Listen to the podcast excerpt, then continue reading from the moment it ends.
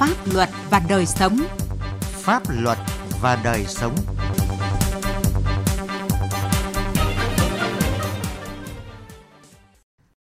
Xin kính chào quý vị và các bạn. Chương trình Pháp luật và đời sống hôm nay có những nội dung sau. Công an tỉnh Hưng Yên quyết tâm bảo vệ thành công Đại hội Đảng bộ tỉnh Hưng Yên lần thứ 19. Xã Trung Đồng, huyện Tân Uyên, tỉnh Lai Châu, bình yên sau bão ma túy. Trước hết, mời quý vị và các bạn cùng nghe những thông tin pháp luật đáng chú ý. Ngày 26 tháng 10 tới, Tòa án nhân dân thành phố Hà Nội sẽ mở phiên tòa xét xử 12 bị cáo trong vụ đại án xảy ra tại Ngân hàng Thương mại Cổ phần Đầu tư và Phát triển Việt Nam. Đây là vụ án vi phạm quy định về hoạt động ngân hàng, hoạt động khác liên quan đến hoạt động ngân hàng và lạm dụng tín nhiệm chiếm đoạt tài sản xảy ra tại Ngân hàng Thương mại và Cổ phần Đầu tư và Phát triển Việt Nam công ty cổ phần chăn nuôi Bình Hà và công ty trách nhiệm hữu hạn thương mại và du lịch Trung Dũng. Trong số 12 bị cáo, có 8 bị cáo bị truy tố về tội vi phạm quy định về hoạt động ngân hàng, hoạt động khác liên quan đến hoạt động ngân hàng. 4 bị cáo còn lại bị truy tố về tội lạm dụng tín nhiệm, chiếm đoạt tài sản. Phiên tòa dự kiến sẽ diễn ra trong 10 ngày. Phòng Cảnh sát Kinh tế Công an Thành phố Hồ Chí Minh vừa tống đạt quyết định khởi tố bị can, lệnh bắt tạm giam 6 bị can, nguyên là lãnh đạo, nhân viên công ty Alibaba về tội lừa đảo chiếm đoạt tài sản. Trong số 6 người vừa bị khởi tố có Nguyễn Huỳnh Tú Trinh, nhân viên phụ trách pháp lý của công ty Alibaba. Trinh cũng là người đã bị Tòa án dân tỉnh Bà Rịa Vũng Tàu xét xử về tội gây dối trật tự công cộng và cố ý làm hư hỏng tài sản. Ngoài Trinh, cơ quan điều tra còn khởi tố ba phó tổng giám đốc của công ty Alibaba là Huỳnh Thị Ngọc Như, Đào Thị Thanh Lợi, Nguyễn Lê Hoàng Lan cùng hai nhân viên là Võ Văn Trần Quang và Phan Ngọc Quyên. Các bị can này góp sức tích cực cho Nguyễn Thái Luyện, Chủ tịch Hội đồng Quản trị Công ty Cổ phần Alibaba, đã bị khởi tố bắt tạm giam vào tháng 9 năm 2019 thực hiện hành vi lừa đảo chiếm đoạt tài sản thông qua việc phân lô đất nông nghiệp để bán cho khách hàng khi chưa chuyển đổi mục đích sử dụng với số tiền lên đến 2.500 tỷ đồng cơ quan cảnh sát điều tra công an thành phố Hồ Chí Minh đã quyết định khởi tố bắt tạm giam 43 bị can về hành vi đánh bạc và tổ chức đánh bạc tại trường gà ở đường Võ Văn Kiệt, quận 6 thành phố Hồ Chí Minh. Trước đó, cuối tháng 9 vừa qua, cơ quan công an đã bất ngờ ập vào bãi đất trống trên đường Võ Văn Kiệt, quận 6, khống chế hàng trăm người đang đánh bạc và tổ chức đánh bạc. Điều tra ban đầu xác định sới bạc này tổ chức rất quy mô, có người cảnh giới. Sới bạc được chia làm hai khu, đá gà và sóc tài xỉu. Bị can Nguyễn Minh Thành, sinh năm 1978, trú ở quận 6, được xác định là một trong những người đóng vai trò cầm đầu tổ chức tại trường gà. Thành và các đồng phạm tổ chức đánh bạc trong nhiều tháng qua, thu hút hàng trăm con bạc ở thành phố Hồ Chí Minh và các tỉnh lân cận với số tiền thắng thua rất lớn. Tòa án nhân dân thành phố Cần Thơ vừa tuyên phạt Trần Thị Ngọc Châu, 33 tuổi, trú tại tỉnh Bạc Liêu, 13 năm tù về tội lạm dụng tín nhiệm chiếm đoạt tài sản. Trần Thị Ngọc Châu đã chiếm đoạt 28 lượng vàng của khách hàng để tiêu xài cá nhân. Theo cáo trạng, Châu là giao dịch viên phòng giao dịch khách hàng của một ngân hàng thương mại cổ phần có chi nhánh tại thành phố Cần Thơ, lợi dụng nhiệm vụ được giao, sự tin tưởng của các nhân viên ngân hàng và quy trình giao nhận vàng chưa được quy định chặt chẽ trong việc rút và giữ vàng hộ. Châu đã nhiều lần thực hiện hạch toán chứng từ để rút trái phép 28 lượng vàng SJC trị giá hơn 1 tỷ đồng trong tài khoản gửi của một khách hàng để tiêu xài cá nhân.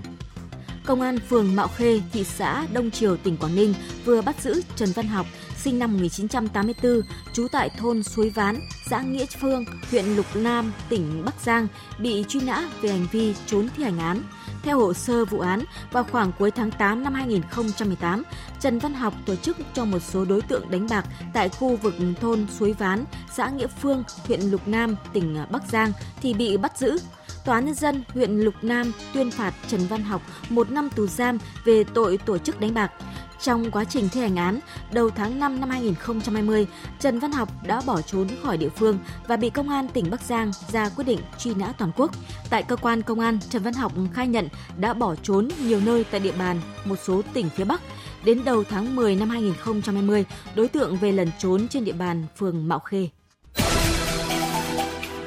Pháp luật đồng hành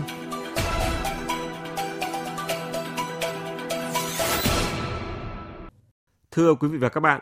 Đại hội Đảng bộ tỉnh Hưng Yên nhiệm kỳ 2020-2025 sẽ diễn ra từ ngày 24 đến ngày 26 tháng 10 tới đây. Để đảm bảo tuyệt đối an toàn cho đại hội, các lực lượng công an tỉnh Hưng Yên đã và đang triển khai đồng bộ các biện pháp nghiệp vụ, bám sát địa bàn, bảo đảm giữ vững an ninh chính trị, trật tự an toàn xã hội. Bài viết Quyết tâm bảo vệ thành công Đại hội Đảng bộ tỉnh Hưng Yên lần thứ 19 của phóng viên Quang Chính. Những ngày này, Công an thành phố Hưng Yên thường xuyên tiến hành tuần tra, kiểm soát trên các tuyến đường, trọng tâm là các khu vực xung quanh địa điểm sẽ diễn ra Đại hội Đảng bộ tỉnh Hưng Yên – Trung tá Vũ Trung Thành, trưởng công an thành phố Hưng Yên cho biết, để góp phần đảm bảo an ninh trật tự phục vụ Đại hội Đảng bộ tỉnh Hưng Yên lần thứ 19, công an thành phố đã chỉ đạo các đội nghiệp vụ công an các xã phường trên địa bàn tiến hành giả soát, kiểm tra nhân khẩu tạm trú, tạm vắng, tăng cường nắm tình hình dư luận quần chúng để kịp thời phát hiện, xử lý ngay từ cơ sở các vụ việc phức tạp về an ninh trật tự. Thực hiện chỉ đạo của Giám đốc công an tỉnh về việc triển khai kế hoạch đảm bảo an ninh tự bảo vệ Đại hội Đảng bộ tỉnh Hưng lên lần thứ 19, thì công an thành phố đã xây dựng kế hoạch triển khai từ công tác nắm tình hình tới triển khai các biện pháp nghiệp vụ tập trung đảm bảo an ninh trật tự tại khu vực tổ chức đại hội, nơi ăn nghỉ của các đoàn đại biểu, quan tâm nắm tình hình các điểm có vấn đề phức tạp về an ninh tự trên địa bàn thành phố. Công an thành phố đã phối hợp với các huyện, thị xã trên địa bàn tỉnh chú ý những điểm phức tạp để kịp thời tham mưu cho các ủy chính quyền địa phương giải quyết ngay từ cơ sở bảo vệ tuyệt đối an ninh trật tự, Đại hội Đảng bộ các cấp tiến tới Đại hội Đảng bộ tỉnh Hưng Yên lần thứ 19, nhiệm kỳ 2020-2025 và Đại hội Đảng toàn quốc lần thứ 13 được Đảng ủy, Giám đốc Công an tỉnh Hưng Yên xác định là nhiệm vụ trọng tâm xuyên suốt trong chương trình công tác năm 2020. Ngay từ đầu năm, Công an tỉnh đã chỉ đạo công an các địa phương, đơn vị xây dựng kế hoạch triển khai đồng bộ các biện pháp nghiệp vụ, chủ động nắm chắc tình hình, đưa ra dự báo sát thực tiễn để tham mưu cho cấp ủy chính quyền chỉ đạo các mặt công tác, giữ vững an ninh chính trị, trật tự an toàn xã hội. Các đơn vị căn cứ vào chức năng nhiệm vụ, sẵn sàng các phương án phòng ngừa từ xa, ngăn chặn mọi âm mưu, hoạt động chống phá của thế lực thù địch, đồng thời tấn công, chấn áp mạnh các loại tội phạm và những hành vi vi phạm pháp luật, quản lý chặt chẽ ngành nghề kinh doanh có điều kiện, hạn chế tới thấp nhất tình hình cháy nổ, Thượng tá Nguyễn Tiến Hưng, trưởng phòng an ninh chính trị nội bộ, Công an tỉnh Hưng Yên cho biết, đơn vị đã tham mưu cho Giám đốc Công an tỉnh xây dựng kế hoạch bảo vệ an ninh chính trị nội bộ, an ninh trật tự phục vụ cho Đại hội Đảng bộ tỉnh lần thứ 19. Phòng an ninh chính trị bộ phối hợp với lại các ban ngành đoàn thể thẩm tra lý lịch xác minh các nhân sự phục vụ cho Đại hội Đảng bộ tỉnh. Thế vừa rồi thì cũng tham mưu cho giám đốc triển khai kế hoạch tổ chức lễ gia quân chấn áp tội phạm đảm bảo an ninh trật tự tăng cường công tác nắm tình hình trên không gian mạng, phản bác các luận điệu xuyên tạc của các thế lực thù địch, đối tượng xấu liên quan đến Đại hội Đảng bộ các cấp, Đại hội Đảng bộ tỉnh lần thứ 19 và Đại hội lần thứ 13 của Đảng.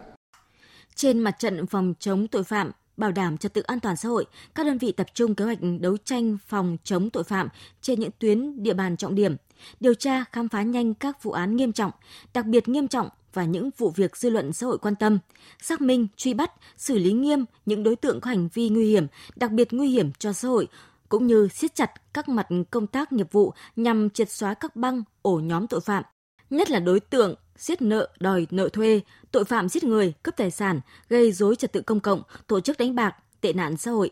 Trung tá Phạm Văn Hòa, Phó trưởng phòng Cảnh sát điều tra tội phạm về trật tự xã hội, Công an tỉnh Hưng Yên cho biết, chỉ tính riêng đợt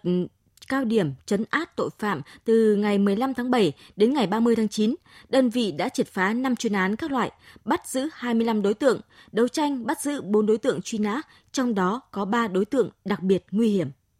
Đêm 25 tháng 9 năm 2020, chúng tôi nhận được tin báo từ công an thành phố Nghiên về cái vụ trọng án xảy ra tại thôn An Triểu 2, Liên Phương, thành phố Nghiên. Bị hại là anh Đinh Dũng sinh năm 1980 ở phường Lý Lợi bị giết tại trang trại ở thôn An Triều 2 với cái tinh thần tấn công chấn áp tội phạm và sự phối hợp chặt chẽ ờ, của cục cảnh sát hình sự, bộ công an và công an các đơn vị địa phương. Trong thời gian ngắn chúng tôi đã tìm ra thủ phạm gây ra cái chết cho anh Lê Anh Dũng sinh năm 1980 ở Lê Lợi thành phố Nghiên và đến nay vụ án đã đem lại tiếng bằng lớn là liềm cổ vũ cho toàn thể cái lực lượng cảnh sát hình sự toàn tỉnh trong cái tập trung cao điểm tấn công chấn áp tội phạm bảo vệ đại hội đảng bộ các cấp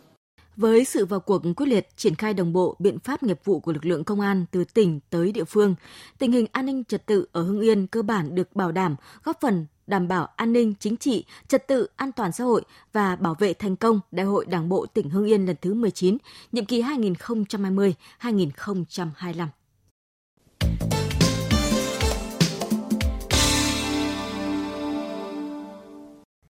Thưa quý vị và các bạn, cơn bão ma túy từng tràn qua nhiều bản làng của tỉnh Lai Châu, để lại bao hệ lụy như đói nghèo, lạc hậu, gia đình ly tán.